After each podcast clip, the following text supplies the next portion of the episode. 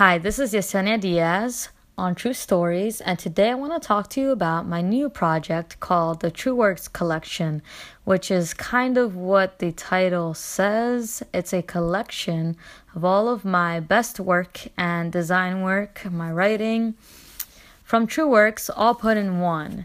After the book is published and sold, and all the first editions are done with, I will not have any of those items online anymore on my Instagram, on Twitter, on Flipboard. It will not be anywhere. You will not be able to find it.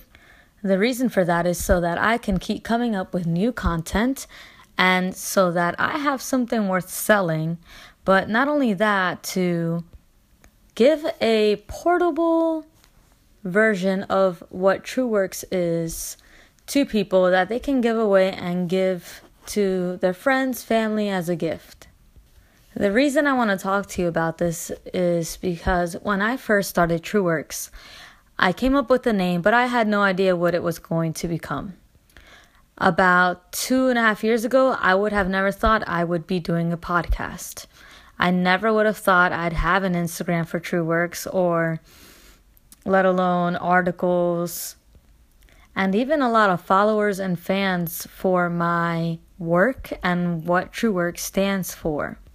The reason I'm telling you this is because there are a lot of people who believe in creating things when they have the whole concrete idea set in their mind. And to be honest, if you were to wait to do things when you had it all down, when it was all perfect, and it was all perfectly planned out, someone else has probably done it already. I couldn't wait. I wanted to run my own business. I didn't know what it would become. So I decided to create my own website and vent out on it. And I realized that I had a lot of lessons I wanted to teach people about what I've done in my life and what's happened to me that I have shared. And it's become a lot more than that now. TrueWorks has grown into a small media company. Right now, I'm working on creating a book. And to be honest, a couple years ago, I've thought about creating a magazine, but I've been brought to creating a book. And it is a small trade book, but it is something. And why would I have waited until I had the income to create a magazine and distribute it and all that and and get uh, people who want to buy ad space from or for my magazine, it would have just taken way too long. I didn't want to wait to get someone to want me on the radio station. I didn't wait for someone who wanted to publish me. I'm publishing myself. I'm putting up my own podcast. I learned how to do it. And maybe one day I'll make enough income I can pay someone to do all the little things. But for right now, I'm doing it all myself and I'm doing it now, whether it's perfect or not.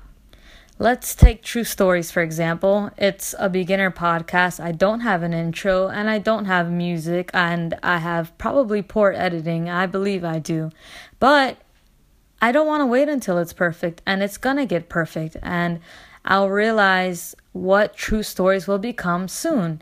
I hope to interview people and I hope to bring new sounds and better editing soon, but I didn't want to wait for that. I wanted to get my lessons and my voice out now and see what true stories would have become.